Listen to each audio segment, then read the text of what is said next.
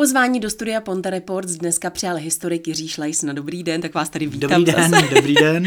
tak 23. března uběhlo 90 let eh, od doby, kdy eh, začala velká mostecká stávka, nebo byla to vlastně v Mostě začala velká stávka, která, které se později začalo říkat Velká mostecká stávka. Co tomu předcházelo? No, ono tomu předchází poměrně hodně, protože Velká mostecká stávka je jenom jednou z reakcí na velkou hospodářskou krizi. Eh, mostecká stávka je ojediná vlastně v tom, že to je největší stávka na evropském kontinentě v době velké hospodářské krize v těch 30. 30. letech hmm. a je to jediná velká úspěšná stávka ale předcházelo tomu strašně moc. 24. října 1929 eh, přichází vlastně Černý pátek eh, na New Yorkské burze. Přichází velký krach. Spojené státy přiš vyšly z Princetonové války jako finanční velmoc do té doby Spojené státy velmocí nebyly. Princetová válka Spojené státy obrovsky posílily. Došlo k něčemu, co jsme potom zažili v roce 2008. Tentokrát to nebylo hypotéční, ale akciový boom. Američani se zbláznili do akcí, nakupovali velké množství akcí, byly vydávány tisíce a tisíce akcí, každý malý podnik si vydával akcie a ta akciová vlastně bublina splaskla. Splaskla, došlo okamžitému propadu akcí, cenovému propadu akcí, kdy akcie, které stály třeba 2-3 dolary kus, druhý den měly cenu 1-2 centů.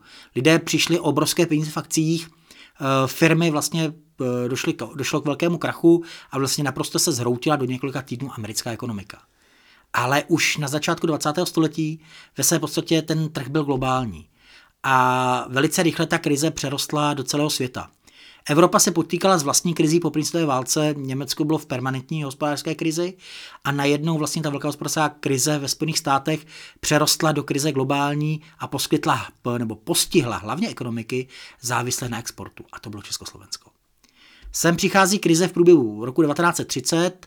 Eh, na začátku roku 1930 je totálně postižen eh, lehký průmysl, což bohužel zrovna tady v pohraničí v Sudetech byla eh, většina, takže nábytkářské firmy, textilní firmy, sklářské firmy, keramické firmy, které byly závislé na exportu, vlastně najednou nemají kam prodávat své produkty a vlastně přicházejí do úpadku a zavírají se. A v létě roku 1931 postihla velká krize i uh, vlastně československé bankovnictví. Přichází k té takzvané velké úvěrové krizi, která samozřejmě ovlivnila velice těžký průmysl. No a na těžkém průmyslu už byla závislá těžba černého a hnědého uhlí. Takže v průběhu roku 1932 uh, eh, vlastně od ledna do února začíná probíhat velká krize toho hnědouhelného průmyslu a to je problém, který přichází sem na Mostecko, ale přichází samozřejmě i na Ostravsko, na Karvinsko, přichází eh, na Kladensko, takže vlastně najednou byly poměrně velké zásoby uhlí, ale nebyly podniky, které by je brali. Tady na Mostecku, kde už byl zničen ten lehký průmysl, tak najednou začíná být velká krize toho eh, těžkého hnědouhelného průmyslu a najednou máme obrovské zásoby hnědého uhlí, které nikdo nekupuje, protože ty podniky vlastně zkrachovaly. Eh, majitele dolů samozřejmě se tomu snaží čelit takzvanou racionalizací. To má několik kroků. První z kroků je samozřejmě propuštění. Hmm. Druhým krokem je snížení mest. A třetí je snížení odpracovaných hodin. A když si uvědomíme, že mzdy byly hodinové, tak ti horníci najednou pracují 6, 6 hodin denně a brzo pracují 6 hodin za 24 hodin, za dva dny. Takže samozřejmě sníží se jim mzda a ještě se jim sníží uh, odpracované hodiny, tak se samozřejmě dostaví na naprostou existenční uh, hranici prostě života. Když si uvědomíme, že před krizí horník bral 120-200 korun, v, v době krize bral 60 korun za týden, z toho platil 40 korun eh, týdně nájemné, eh, zdražily se potraviny, oblečení, takže samozřejmě najednou je tady obrovská špatná sociální situace. Ta tady byla ale vždycky špatná, ale tentokrát je katastrofální. A do toho přijde 16. Eh, březen a katastrofa na dolu Kohinor. Mm-hmm kdy vlastně zahyne osm horníků, kteří ve své podstatě dojde k eh, klasickému požáru v šachtě, eh, z části tam ty eh, záchrana je špatná, oni ve své podstatě několik přežiští zazdí v té, v té štole a den na to dva doly, a to je Nelson 3 a Humboldt 2 propustí na 500 horníků. Den po této katastrofě. Hmm. To je prostě obrovská rána. A v tu chvíli se zaměstnanci těch dolů, kteří zůstanou v práci, rozhodnou, že ne, že takhle to dál nejde. Dají několik požadavků na to, aby aby vlastně se vrátili jejich kolegové do práce, vedení to odmítne, není to jenom jedna společnost, je to, je to Lomská uhelná, Mostecká uhelná, Severočeská uhelná společnost. Všechny vlastně de facto začnou ve velkém propouštět a horníci se rozhodnou přejít do stávky. To 23. března začíná ta stávka takzvaná divoká. Mm-hmm. To znamená, není domluvena odbory, dělníci prostě, horníci se rozhodnou ten den nastoupit do práce. A na, Dokud... na kterém dole to začalo? Na tom začalo to, Humboldt, začalo na to Humboldtu. na Humboldtu, hmm. začne to na Nelznu, ale přidávají se další a další. Hmm. A najednou prostě se rozhodnou, že nenastoupí do práce, pokud nenastoupí zpět jejich kolegové. Uh, doly samozřejmě jsou proti, už 27. března se sejdou zástupci všech odborových organizací v Mostě a vlastně rozhodnou se, že se vejde do oficiální stávky. Je zvolen oficiální stávkový výbor a vlastně rozhodnou se přijít do oficiální stávky a 31. března už stávkuje 25 tisíc horníků, nejen na Mostecku, ale také na Bilinsku, eh, na Duchcovsku a na Chomutovsku. Zajímavé je, že tahle stávka stmelí de facto, protože se k ní nezačnou přidávat jenom horníci, ale i eh, nezaměstnaní nebo zaměstnanci jiných podniků, jako například jsou ocelárny nebo manesvonovy závody v Chomutově, Poldová houč v Chomutově a tak dále. Takže samozřejmě najednou se přidávají další. A dojde k něčemu, co tady dlouho nebylo. Oni se stměli Češi a Němci. Mm-hmm. Najednou na těch demonstracích eh, proti krizi je vlastně jdou ruku v ruce Češi a Němci. A ve stávkovém výboře jsou stoupení také Češi a Němci s převahou Čechů, protože Mezi náma Mostecko je unikátní v tom, že většina hornické populace byla česká. Od těch 80. a 19. století převládají čeští horníci. A, pardon, a vlastně najednou stávkový výbor začne jednat, má své podmínky. První podmínkou teda začíná, že se vrátí eh, zpět ti eh, propuštění. Časem se trošku ten výbor radikalizuje, ono dojde k jakési první dohodě. Okresní hejtmanství vyhlásí, že e, šachty znovu přijmou zpět ty, kdo byli propuštěni. Stávkový výbor nakonec ještě dá jeden požadavek a to je, že nejen, že se vrátí zpět propuštění, ale že společnosti zaručí, že až do konce roku neproběhne žádné další velké hromadné propušťování. Upozorňuji hromadné, ne, že nemůže dojít k jednotlivým mm. výpovědím, ale nebude hromadné propuštění. To je velice důležité. Stávka nejenom získá i obrovskou podporu, začnou samozřejmě na ní být vykonány politické tlaky. Jsou tady dvě velké strany, které eh, vlastně, nebo jedna malá, jedna velká, které se začínají do, té, do tého stávkového výboru pomalu snažit proniknout. Za prvé samozřejmě ta velká strana, to je komunistická strana Čech a Moravy. Tato veme eh, tak, že cítí příležitost. Cítí příležitost, kdy tu stávku využít. Samozřejmě. Takže se jako ty komunisti postavili za ty horníky. Postavili. Ono mezi námi ale nejen komunisti, protože druhou stranou hmm. je DNSAP, eh, dělnická eh, německá nacionální strana práce, nebo pracovní nacionální hmm. strana.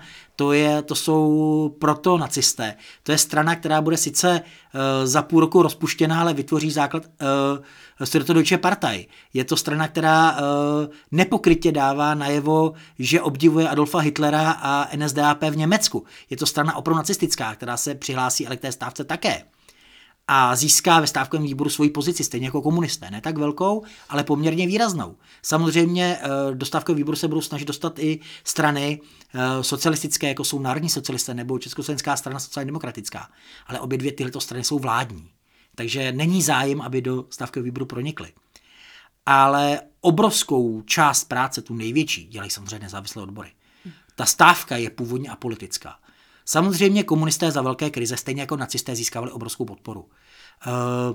Uh, lidé to brali jako vlastně velkou chybu demokracie že demokracie se nedokáže ze stávkou vyrovnat. Dávali příklady. Podívejte Německo. Německo je v obrovské krizi, je tam muž, který Německo chce vyvést z hospodářské krize, to je Adolf Hitler. On ještě v té době nezvítězil, zvítězil v roce 33. Ale prostě ukazuje, já mám plán, já Německo vyvedu z krize, podívejte, kam to dovedly demokratické elity. A to na druhé straně máme Sovětský svaz plánované hospodářství, my tu krizi nemáme, u nás je blahobyt. Samozřejmě, co se neví, eh, hladomor na Ukrajině, eh, obrovské represe, prostě ale Sovětský svaz samozřejmě měl úžasnou informační kampaň, ukazoval, že u nás prostě je všechno v pořádku, u nás vládne dělník. Takže tyhle ty dvě radikální strany samozřejmě získaly obrovskou popularitu u těch, u těch dělníků. Ale samozřejmě ne všichni dělníci byli komunisté nebo nacisté. Ty nezávislé odbory hrály tu největší roli. Ale obě dvě tyto strany dokázaly na tom velice vytěžit. Ti komunisté maximálně udělali úžasnou věc politicky. Oni přesunuli celé své vedení z Prahy do Mostu. Mm-hmm. Máme tady Zápotockého, máme A tady Gotwalda. tomu něco konkrétního, tomu, že si tedy toho opravdu začali takhle všímat? Eh? Oni si toho všímají od začátku krize. Nezapomeňme, že jedna, z, jedna vlastně z pouček komunismu je čím hůře, tím lépe. Mm-hmm. Čím je větší krize, čím je větší hospodářský neúspěch eh, toho kapitalistického systému, tím je to pro nás nejlepší. To je Karel Marx. Prostě krize kapitalistického systému vede k nárůstu systému komunistického, socialistického. Takže pro komunisty byla velká krize požehnání. Oni začali tvrdit, víte, kdyby jsme vládli my, tak ke krizi nedojde. Ke krizi došlo. Krize zasáhla sovětský svaz také. Ale prostě ten informační, to informační embargo bylo trošku jiné. Takže samozřejmě Sovětský svaz stejně později jako Adolf Hitler v Německu hlásali jenom úspěchy. Nikdy nehlásali své neúspěchy. Zatímco samozřejmě ty eh, demokratické státy s svobodným tiskem, tak samozřejmě vlády byly pranířovány. Mezi náma zrovna ta vláda československá se na začátku krize nezachovala zrovna nejlépe. Ta vláda sociálních demokratů s národními socialisty vlastně strkala hlavu do písku. Ehm, připomínala toho Pštrosa, protože začali tvrdit, že pokud si krize nebudeme všímat, tak žádná nebude. Mezi náma ten obrovský odliv eh, těch příznivců sociální demokracie k komunistům, který začal v tom roce 1920, tak tady znovu pokračuje, protože ukazuje, vláda, vládne socialistická vláda a nedokáže pomoci dělníkovi. Takže prostě najednou začínají přecházet ty lidé k těm hmm. komunistům. Komunisté samozřejmě byli velice radikální, tvrdili, jak oni by se s tím okamžitě vypořádali. Ale pozor, například hlasy o zestátnění dolů přicházejí i z vládních stran, právě od národních socialistů. Takže eh, to není jenom nápad jakoby komunistů. V té době jako začínají se uvažovat o sestátní dolů z důvodu jakoby čelení krizi. A ta politika v tom začala hrát velkou roli. Samozřejmě eh, po roce 48 Eh, jsme tady slyšeli, že mosteckou stávku vedli komunisté. Ne, komunisté nikdy velkou mosteckou stávku nevedli. Spolupracovali se stávkovým výborem, byli členy stávkového výboru, ale nevedli ji. Vedli ji nezávislé odbory, kterých tady bylo několik. Ale prostě ta role nezávislých odborů byla po roce 48 vytěsněna. A co bylo vytěsněno, byla ta úzká spolupráce komunistů s protonacisty. Nebylo to poprvé, oni spolupracovali už rok předtím při demonstracích eh, v severních Čechách na Liberecku, kdy poprvé spolu komunisté a protonacisté spolupracují. A jedna z věcí, co je zajímavá, tak komunisté vlastně brali mosteckou stávku jako jeden ze svých velkých úspěchů, ale v té době byli silně káráni kominternou. Protože kominterna a vlastně sovětský svaz se postavil proti spolupráci komunistů s nezávislými odbory, nedej bože nacisty v té době, protože tvrdili, že eh, vlastně to je zrada myšlenek s tím, že komunisté se přidali do stávky a nevedli Oni měli víc vlastní separátní stávku, ale neměli být součástí toho velkého stávkového výboru. Oni vlastně za to byli silně kritizováni, že to je oportunismus, že komunisté přeci nesmí spolupracovat s těmi uh, nekomunistickými stranami. Jak ta konkrétní stávka, jak to probíhalo? Bylo tam násilí, byly tam ranění, byli mrtví? Byli ranění, byli mrtví, raněných bylo velké množství, bylo mrtvých, ale to je až pozdní, stav, pozdní fáze stávky. To je ve své podstatě, řekněme si, od toho 11. 10. dubna. Ale za začátku stávka byla velice pokojná. Eh, byla tady asistence policie státní, byla tady asistence četnictva, byla tady asistence uh, městských policií, ale nebylo tady násilí. Byly utvářeny ty stávkové výbory, byly dělány ty velké tábory lidu, na kterých se dokáže sejít až 50 tisíc lidí, ale vlastně probíhalo to bez násilí. Na šachtách byly ty, ty stávkové výbory nebo ty informační výbory, mezi nimi samozřejmě se přesouvaly ty spojky, ty tzv. kolečkáři, později se mluví o rudých kolečkářích, ale nebyly to jenom ty komunistické spojky, byly to prostě tzv. kolečkáři. a byla velice dobře organizovaná ta stávka. Každopádně, každopádně, jakoby ta stávka začátku byla velice pokojná. Samozřejmě byly demonstrace, eh, chodilo se eh, z transparenty od eh, toho klasického ani muže ze závodu po doly státu a chceme práci a tak dále. Ale pořád to byla stávka poměrně klidná. Ale všechno se změnilo vlastně 10. dubna, kdy je vyhlášeno, že 13. dubna se uskuteční ta generální stávka. 11. dubna vydává tady okresní hejtmanství v Mostě za, zákaz schromažďování, příkaz o zákazu schromažďování. To se stávkovému výboru nelíbí, odjedou intervenovat do Prahy na ministerstvo vnitro, kde se jim povede ústupek, že je dovoleno, aby fungovaly informační výbory. Uh, jenže v tu chvíli, kdy se dozví ti demonstrující, kteří už jsou v té době ale frustrováni, protože stávka trvá Dlouho, ona prakticky vlastně skoro kde... měsíc hmm. a nic se neděje, protože stát se do toho vůbec nezapojuje. Samozřejmě uh, šachty nebo majitele dolů, ty uhelné společnosti nechtějí až tolik jednat, nechtějí slevit z těch podmínek mezi náma, proč by slevovali, protože zatím veškeré stávky byly ukončeny bez dohody. Probíhala velká stávka na Ostravsku, jsou stávky, které podporují velkou mosteckou stávku. Na Ostravsku a na Kladensku vypuknou solidární stávky s mostem, hmm. ale které ve své podstatě jsou zlikvidovány díky stávkokazům protože ten černouhelné hornictví nebylo v takové krizi. Hmm. To černé uhlí, které se používalo na koks, bylo důležité minimálně jako palivo pro Eh, veškerou dopravu eh, vlakovou. Hmm. Takže toto černé uhlí a koks byl vždycky zájem.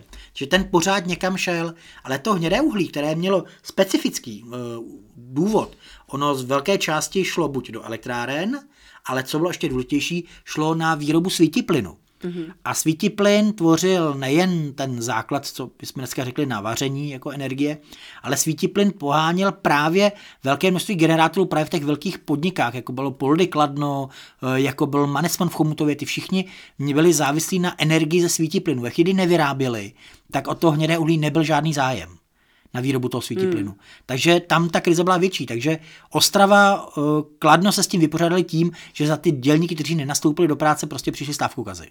Přišli dělníci, kteří prostě řekli, my ti dáme o 10 korun víc a běž do té práce místo nich. Mm. A šli. Tady na Mostecku stávkovali všichni. Tady ta možnost prostě nebyla.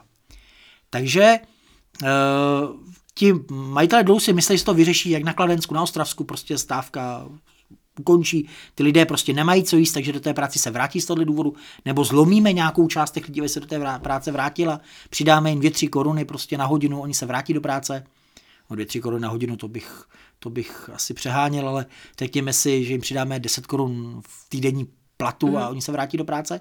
Ne, to tady nebylo. Tady ta solidárnost byla obrovská, ale ti lidé začali být strašně deprimovaní. Mm. Ten zákaz toho 11. ten je vlastně rozhůřil. Rozhořil samozřejmě komunisté, proto nacisté přitápěli pod kotlem, že proto nacisté to je z vůle vlády, to je z vůle česká, Samozřejmě komunisté, to je z vůle vlády, to je z vůle prostě kapitalistická, to je z vůle, vidíte prostě, jak proti vám dělníkům vláda prostě nám nepomáhá, i když tedy jsou to socialisté. Mezi náma komunisté říkali, sociálním demokratům říkali jim sociálfašisté, hmm. jsou sociálfašisté. Takže samozřejmě začalo to být vydegradováno prostě do velké napjaté atmosféry. A do toho komunisté měli zase jeden trumf v rukávu. Oni se přemístili i Rudé právo, redakci. A přemístili sem vlastně špičky komunistické žurnalistiky. A v té době uh, Julius Fučík nebo Geza Včelička byly špičky komunistické žurnalistiky. Takže oni prostě psali články, které byly velice citové. Máme tady třeba i zástupce lidových novin, lidové noviny také vydávají pravidelně ke stávce, ale tam se snaží jet s takovou, nechci říct objektivní formou, ale prostě snaží se nějak jakoby eh, nebýt na žádné straně, i když ty lidové noviny převládá názor, že za všechno můžou majitele dolů, které jsou, kteří jsou Němci, ty to postaví trošku národnostě. Komunisté píšou články, kde popisují bídu horníků mezi náma. Ono když sem potom přichází ten výbor Solidarity z Prahy, tak tady zjišťuje neskutečné věci. Tady máme 30% dětskou umrtnost v té době, máme tady 60% nakaženost tuberkulózou, otřesné sociální podmínky. Ten výbor Solidarity, který tvořen v té době spisovateli, eh, lidmi jako je Konstantin Bíbl, Vančura, Marie Majerová, který je tvořen lékaři, architekty, zjišťují, že ty podmínky jsou tady mnohem horší, než jsou právě na Kladensku, na Ostravsku. To samozřejmě těm komunistům obrovsky nahrává, ale samozřejmě stávku začnou podporovat i lidé z druhé strany spektra. Karel Čapek, Eduard Bas, ehm, samozřejmě to levicové spektrum, Voskovec Verich, to jsou lidé, kteří stávku podporují od začátku, ale na jednu stávku začnou podporovat i organizace, které jsou, chci říct, kvazistátní, to je Československá obec legionářská která se postaví za stávkující. Vlastně e, začne být tlačeno na vládu, ať něco vyjedná. Vláda pořád se prostě snaží problém ignorovat. No a do toho 13. je vyhlášena generální stávka. Už 12. dochází k prvním velkým nepokojům. Ku podivu ne na Mostecku, ale na Chomutovsku. Nedaleko dnešního Kamencového jezera dojde vlastně ke střetu demonstrujících a policie. Státní policie, městské policie a četnictva.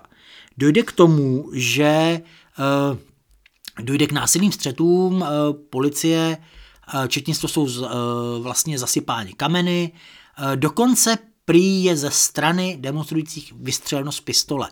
Eh, zasažen je Franz Mayer, to je příslušník městské policie v Chomutově, eh, samozřejmě Němec, eh, spadne, skácí se, demonstrující se na něj vrhnou, začnou do něj kopat, on je teda nakonec, dojde k povelu k palbě, začnou samozřejmě četníci a státní policisté střílet. Ku podivu jsou ranění, nejsou mrtví. Franz Mayer je dost, do, se dostane do nemocnice, kde umírá, ne na střelní poraní, ale na protržená játra mm-hmm. vlastně z toho linčování davem. Mezitím se zapojuje vlastně do těch bojů Sportverein, což je kvazi militantní, kvazi militantní organizace právě těch protonacistů, toho DSNAP. Jejich znak je obrácený znak SA, mm-hmm. takže z toho SA vzniká to Sportverein SV, kteří zapálí tam autobusy, policie a tak dále. A samozřejmě to přilívá pořád prostě do toho ohně ten benzín. No a všechno vyroholí to 13. Eh, je několik velkých demonstrací v Kopistech, v Souši, ale ta největší samozřejmě eh, je ta Soušská, která jde směrem, směrem do mostu. Ona třeba probíhá eh, vlastně ještě další demonstrace v Záluží.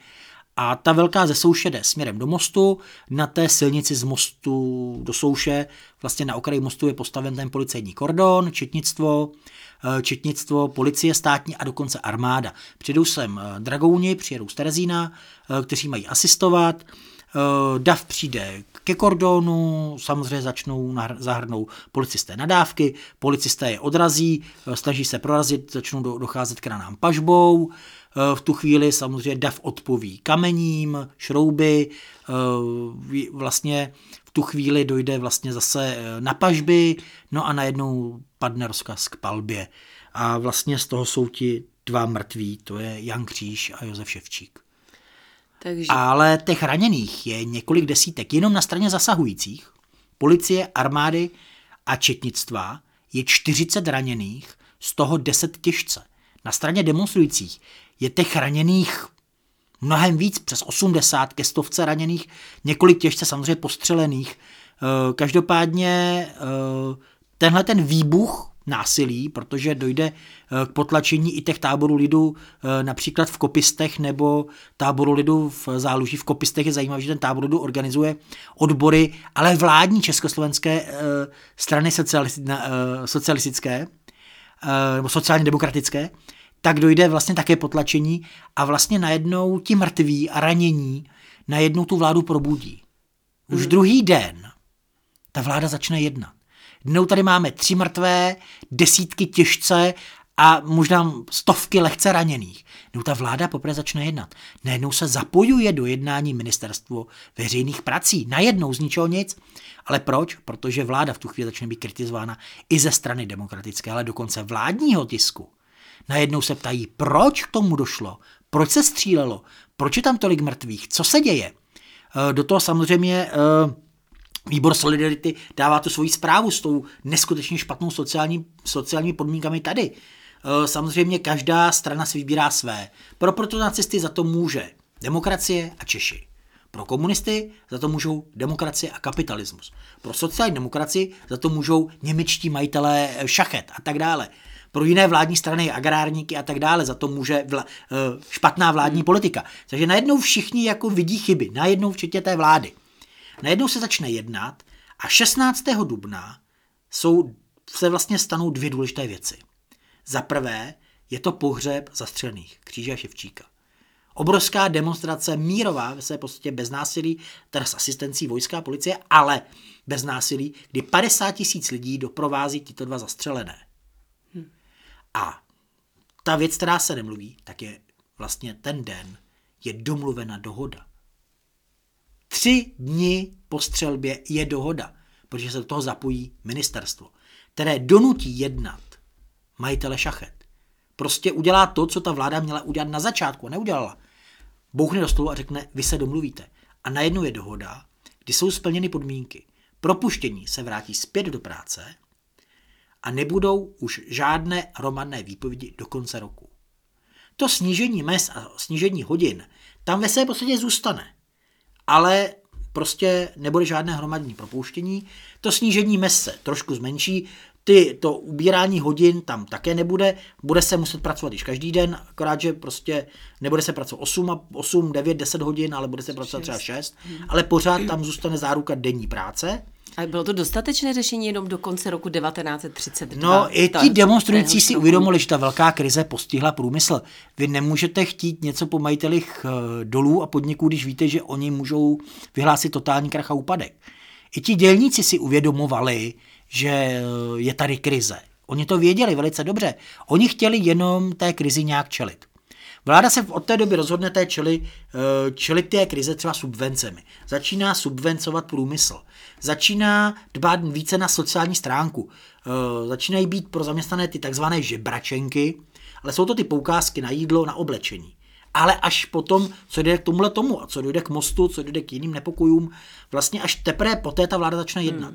Hmm. Mezi náma tenkrát vláda sociální demokracie i národních socialistů prostě zaspala ta chyba na straně vlády tam byla obrovská. Ale prostě jedna věc, oni se nedokázali vlastně uvědomit, jak moc to nahrává těm radikálním stranám. Tím, že prostě hrají mrtvého brouka. Takže 16. je dohoda, den pohřbu, a 19. stávka končí. Proti skončí stávky se postaví malá část stávkového výboru. A to komunisté a proto nacisté. Ti by chtěli pokračovat dál. Komunisté dávají další a další podmínky. Proto nacisté také. Ale ten stávkový výbor je přehlasuje. Prostě řekne ne, stávka končí, podmínky jsou splněny. Propuštění se vrátí zpět do dolů a do konce roku nebude žádné hromadné propuštění. My jsme spokojení, protože víme, že dál už nemůžeme tlačit na pilu. My nemůžeme vyčerpat naše zaměstnavatele tak, aby zkrachovali, pak budeme bez práce všichni. Takže věděli, že jenom samozřejmě část těch lidí, jakoby, že, že tam ústupky musí udělat i ti, i ti protestující, i ti, i ti stávkující ale ve své podstatě největší stávka na evropském kontinentě v době hospodářské krize skončí vítězstvím. Ano, byly větší stávky, stávka v Fordových závodech, v Severní Americe, eh, stávka v Sheffieldu, ocelářů, to byly mnohem větší stávky, ale ne na evropském kontinentu. Ještě Byly tady obrovské stávky v Německu, ve Francii, ale ty všechny skončily neúspěchem. V Mostě to skončilo úspěchem a mezi náma ta stávka je zajímavá, protože my jsme zažili ekonomické krize také, rok 2008. Dnes jsme další krizi ekonomické, energetické. Takže jakoby eh, ve své podstatě připomínat si to, tu stávku je velice důležité. Ta stávka, jak mluví i naše výstava plánovaná. Teď jsem se k tomu ano. chtěla dostat, protože mám k tomu dotaz. Symbolicky 19. čtvrtý, tedy v den, kdy v tom roce 1932 byla ukončena, tak tady v Mosteckém muzeu eh, začne výstava eh, právě k té velké mostecké stávce. A ta výstava se jmenuje Ukradená stávka. Proč ukradená? Protože ta stávka byla ukradena několikrát. Už na začátku začala být ukradená těm horníkům pro politické cíle. Eh, politické cíle komunistů, protonacistů, sociálních demokratů, národních socialistů, všichni si tu stávku chtěli ukrát pro své politické cíle. Po druhé bude ukradena po roce 39, kdy zase, nebo 38, kdy zase se bude tvrdit, že to byli nacisté, kteří tu stávku dovedli k vítěznému konci. A po roce 48 samozřejmě to byli komunisté, kteří vedli stávku a uvedli ke konci. Mezi náma to, že ta stávka dneska není připomínána, je důsledkem let 48 až 89 z Velké mostecké stávky, která je historickým fenoménem. Eh, se stal státní svátek já nevím, kdo si dneska vzpomene, když se slavil svátek znárodnění a tak dále. Stal se prostě jedním z těch manifestačních státků, kdy se prostě připomínalo, vyvěšily se vlajky, vyvěsily se plagáty, ale prostě najednou to byl jeden z těch x tisíc, nebo des tisíc, ne, ale x desítek těch státních svátků eh, komunistických, které byly. Takže po roce 89 najednou všichni hmm. odbourali mosteckou stávku jako jasně nějaký komunistický komunistická událost si nebudeme připomínat. Ne, to je omyl. Mostecká stávka byla ukradená. Oni prostě, ta nebyla stávka vedená komunisty. Byla to stávka, na které se komunisté podíleli. Ale byla velice důležitá, protože to byla stávka, která vlastně nastartovala tady u nás boj proti velké hospodářské krizi. Ten eh, boj proti hospodářské krizi eh, ještě v roce 1938 nebyl ukončen. Eh, s krizí se vypořádal, vypořádalo Německo masivním zbrojením. Vítězství Hitlera je reakcí na velkou hospodářskou krizi. On vyhraje, protože rozhodne se, že dá lidem práci. To, že eh, ta práce spočívá v přípravě další války, to samozřejmě v tu chvíli těm lidem bylo ukradené, hlavně, že mají práci. Oni chtěli silného vůdce, který prostě jim ukáže řešení ze situace. Mezi náma silný vůdce vás vlastně nenutí myslet. Silný vůdce vám vlastně za vás určuje, Myslí co za bude. vás. Myslí za vás. Spoustě lidí vyhovuje, pokud za ně někdo myslí. Tohle tady bylo. Mezi náma proto i ta radikalizace tady. Tady prostě někdo za nás všechny situace vyřeší. Někdo prostě za nás vyřeší to, co je. Krize, za krizi nemohla eh, vláda sociálních demokratů a národních socialistů, nemohli za ní demokraté, nemohl za ní kapitalismus, bo kapitalismus ve své podstatě ano, protože to je krize reagující na, na ten pokles, pokles akcí, ale prostě nebyla to vina nikoho zde v Československu. To, že se Československo zaměřilo na export, na co jiného se mělo v té době zaměřit ekonomicky. Mezi náma Česko, české země v době Rakouska a Uherska byly zemí exportní. Prostě byl tady těžký průmysl, byl tady lehký průmysl, bylo tady zemědělství, ale zemědělství opět cílená na export. To máme chmel, máme tady eh, cukrovou řepu, vývoz cukru. To jsou prostě věci mezi náma. Ta obrovská krize zemědělství byla také. Už na začátku roku 31 přichází obrovská krize v zemědělství, která ve velkém postihne vlastně zemědělství, a to exportní zemědělství. Eh, Když nemáte eh, na jídlo, tak si nekupujete pivo, takže najednou český chmel se neprodává. Když nemáte na jídlo, nekupujete cukr, takže se neprodává český cukr. To samé sladovnický ječmen, to prostě to jsou věci, které jsou naší specialitou, zemědělskou najednou jsou pryč, protože prostě obrovský úpadek, ale druhá věc je, ve 20. letech se spousta uh, zemědělců po té velké, uh, velké uh, reformě, že jo, pozemkové, tak se zadlužila. Vzali si velké půjčky na, na modernizaci hospodářství a najednou ty banky v té krizi ty půjčky chtěli ten hned splatit. To zničilo československé zemědělství, takže ta krize postihla i zemědělství. Takže tady jakoby ty reakce byly obrovské, takže proto tu stávku připomínáme, protože prostě velká hospodářská krize zapostila celý svět a my prostě připomínáme první válku, druhou válku, proč ne velkou hospodářskou krizi. To ve své podstatě byla válka také. Tak čas se nám krátí, jak chci ještě zmínit, protože eh, k tomu 90. výročí, kdy začala tedy a skončila ta velká mostecká stávka, tak taky vznikl komiks. Ano. Já už jsem ho, neviděla jsem ho fyzicky, ale viděla jsem nějaké obrázky a mám takový pocit, že tam opět vidím rukopis Katrin Butigové, se kterou jste spolupracoval i na komiksu k šestistému výročí bitvy u mostu, je to tak? Přesně tak, eh, autorem komiksu, nebo autorem eh, textu jsem já, autorem samozřejmě vzal opět Katrin Butigová a nejen teda, eh, co se týká samotného komiksu, protože v rámci výstavy je i několik grafických prvků, které opět zpracovala Katrin Butigová, takže ta spolupráce pokračuje dále. Komiks je tentokrát pojat trošku jinak, trošku ve stylu filmu noir, protože ten se prostě do té doby hodí a opět ten důvod je jednoduchý. Jak informovat mladou generaci o tom, co se stalo. Minulý rok jsme se pokusili informovat o bitvě u mostu, letos o velké mostecké stávce. A hlavně celá stávka, vlastně, nebo celá výstava Ukradená stávka je výstavou edukační. Je to výstava, která je v prvé řadě zaměřena na mladé a na školy. Ta výstava vlastně celá vlastně vznikla proto, aby vlastně seznámila školy a mládež, ale může přijít samozřejmě veřejnost s, tou, s, touhle, s tímhle fenoménem, s touhle událostí. Takže od začátku je plánovaná i pedagogika vlastně k této výstavě. Dokonce, ale tady musím upozornit, že jenom pro vybrané skupiny předem objednané i virtuální realita.